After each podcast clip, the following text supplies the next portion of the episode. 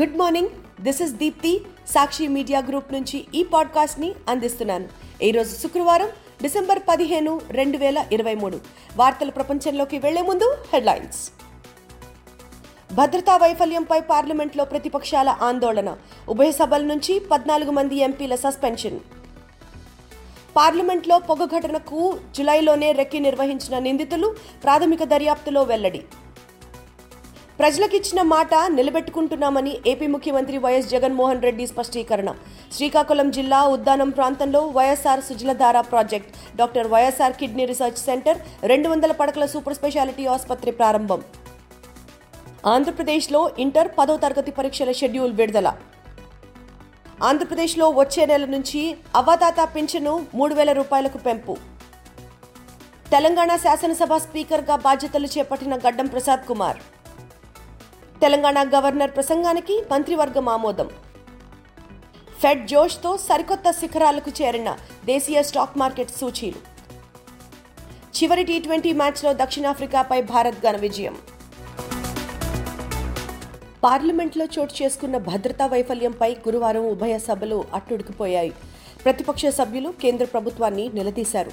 బుధవారం జరిగిన అవాంఛనీయ ఘటనపై ప్రధానమంత్రి నరేంద్ర మోదీ కేంద్ర హోంశాఖ మంత్రి అమిత్ షా తక్షణమే వివరణ ఇవ్వాలని డిమాండ్ చేస్తూ లోక్సభ రాజ్యసభల్లో తీవ్ర అలజడి సృష్టించారు.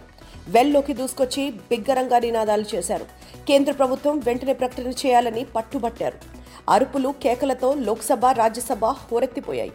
తీవ్ర గందరగోళం నెలకొంది. ఉభయ సభలను పలుమార్లు వాయిదా వేసిన పరిస్థితి అదుపులోకి రాకపోవడంతో లోక్సభ నుంచి పదమూడు మంది విపక్ష ఎంపీలపై రాజ్యసభలో ఒక ప్రతిపక్ష ఎంపీపై సస్పెన్షన్ వేటు పడింది. ప్రస్తుతం శీతాకాల సమావేశాల్లో మిగిలిన సెషన్ మొత్తం వారు సభకు హాజరు కాకూడదని లోక్సభ స్పీకర్ రాజ్యసభ చైర్మన్ స్పష్టం చేశారు. విపక్ష ఎంపీలను కాదు దేశ ప్రజాస్వామ్యాన్ని బీజేపీ ప్రభుత్వం సస్పెండ్ చేసిందని ఏఐసీసీ అధ్యక్షుడు మల్లికార్జున్ ఖర్గే ఆరోపించారు. పార్లమెంట్లో బుధవారం కలకలం రేపిన పొగ ఘటనకు పకడ్బందీ ప్రణాళిక రచించినట్లు ప్రాథమిక దర్యాప్తులో తేలింది. ఈ ఏడాది జులైలోనే వారు రెక్కి నిర్వహించినట్లు వెల్లడైంది. ఈ సంఘటనకు కీలక సూత్రధారిగా భావిస్తున్న లలిత్ ఝాను గురువారం రాత్రి పోలీసులు అదుపులోకి తీసుకున్నారు. ఘటనలో పాల్గొన్న మరో నలుగురితో పాటు వారికి ఆశ్రయం కల్పించిన మరో వ్యక్తిని పోలీసులు ఇప్పటికే అదుపులోకి తీసుకున్నారు. లోక్సభ లోపల వెలుపల పొగగొట్టాలను విసిరిన నలుగురిపై చట్ట వ్యతిరేక కార్యకలాపాలు నిరోధక చట్టం సహా పలు సెక్షన్ల కింద పోలీసులు కేసులు నమోదు చేశారు. ఈ నలుగురికి ప్రత్యేక కోర్టు ఏడు రోజుల పాటు రిమాండ్కు పంపింది. కోల్కతాకు చెందిన లలిత్ ఝా వృత్తిరీత్యా ఉపాధ్యాయుడు. విప్లవ యోధుడు. భగత్ సింగ్కు వీరాభిమాని అని తెలిసింది. పార్లమెంట్లో విధుల్లో నిర్లక్ష్యం వహించిన ఎనిమిది మంది భద్రతా సిబ్బందిని లోక్సభ సెక్రటేరియట్ గురువారం సస్పెండ్ చేసింది. శ్రీకాకుళం జిల్లా ఉద్దానం ప్రాంతాన్ని దశాబ్దాలుగా వేధిస్తున్న కిడ్నీ సమస్యలకు శాశ్వత పరిష్కారాన్ని చూపిస్తూ ఏడు వందల కోట్ల రూపాయలతో నిర్మించిన వైఎస్ఆర్ సుజలధార ప్రాజెక్టును ఆంధ్రప్రదేశ్ ముఖ్యమంత్రి వైఎస్ జగన్మోహన్ రెడ్డి గురువారం ప్రారంభించారు. ఈ ప్రాజెక్టును కంచిలి మండలం మకరాపురంలో జాతికి అంకితం చేశారు. అలాగే ఎనభై ఐదు కోట్ల రూపాయలతో పలాసలో నిర్మించిన doctor YSR kidney research centre రెండు వందల పడకల సూపర్ స్పెషాలిటీ ఆసుపత్రిని ప్రారంభించారు. డాక్టర్ బిఆర్ అంబేద్కర్ యూనివర్సిటీలో నిర్మించిన డాక్టర్ వైఎస్ఆర్ బాలుర వసతి గృహాన్ని వర్చువల్గా ప్రారంభించారు. నూతన పారిశ్రామిక వాడ నిర్మాణానికి శంకుస్థాపన చేశారు. ఈ సందర్భంగా పలాస రైల్వే గ్రౌండ్లో నిర్వహించిన బహిరంగ సభలో ముఖ్యమంత్రి ప్రసంగించారు. రెండు వేల పద్దెనిమిది డిసెంబర్ ముప్పైన ఇదే పలాసలో మాట ఇచ్చానని అధికారంలోకి వచ్చాక ఆ మాట నిలబెట్టుకున్నామని చెప్పారు. కిడ్నీ వ్యాధి బాధితులకు అత్యున్నత ప్రమాణాలతో వైద్య సేవలు అందించేలా జాతీయ అంతర్జాతీయ సంస్థలతో కలిసి ఇక్కడి కిడ్నీ రీసెర్చ్ సూపర్ స్పెషాలిటీ ఆసుపత్రి పనిచేస్తాయని చెప్పారు.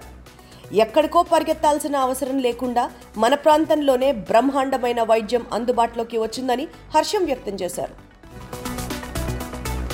ఆంధ్రప్రదేశ్లో ఇంటర్మీడియట్ పదో తరగతి పబ్లిక్ పరీక్షలకు షెడ్యూల్ విడుదలైంది. మార్చి ఒకటి నుంచి ఇరవయవ తేదీ వరకు ఇంటర్ మొదటి ద్వితీయ సంవత్సరం పరీక్షలు మార్చి పద్దెనిమిది నుంచి ముప్పై వరకు పదో తరగతి పరీక్షలు నిర్వహించనున్నట్లు రాష్ట్ర విద్యాశాఖ మంత్రి బొత్స సత్యనారాయణ గురువారం ప్రకటించారు.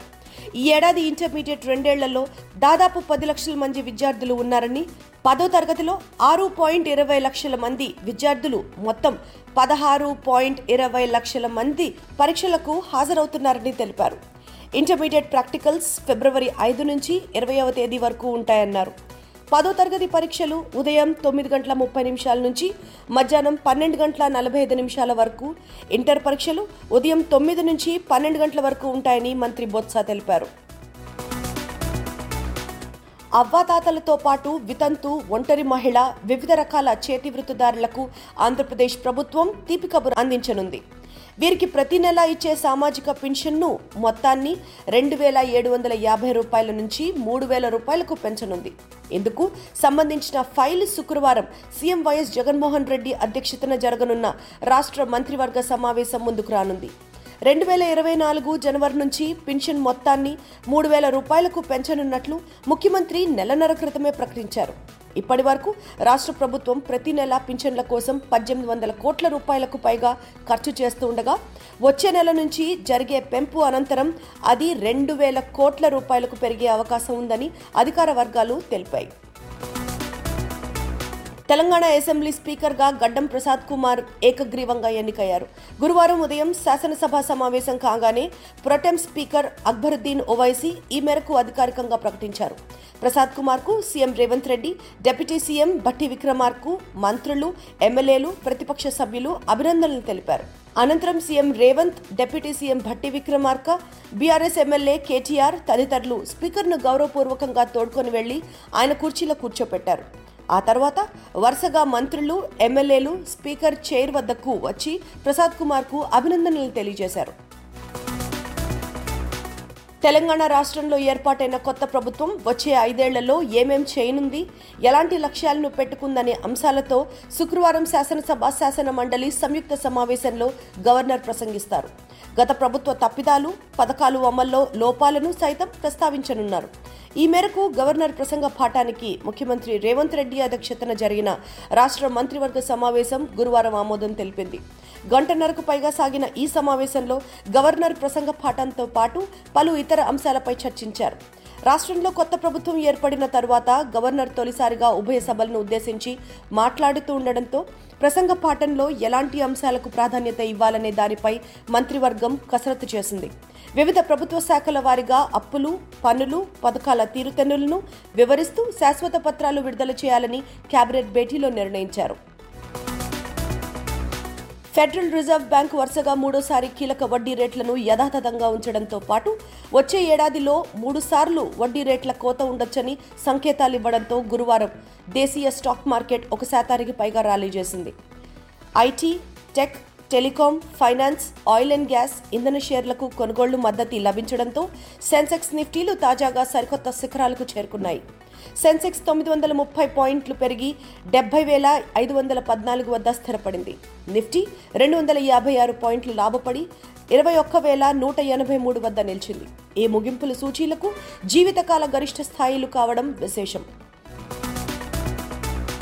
భారత్ విజయహాసం చేసింది. గత మ్యాచ్ ఓటమికి ప్రతీకారం తీర్చుకుంటూ భారీ విజయాన్ని నమోదు చేసింది.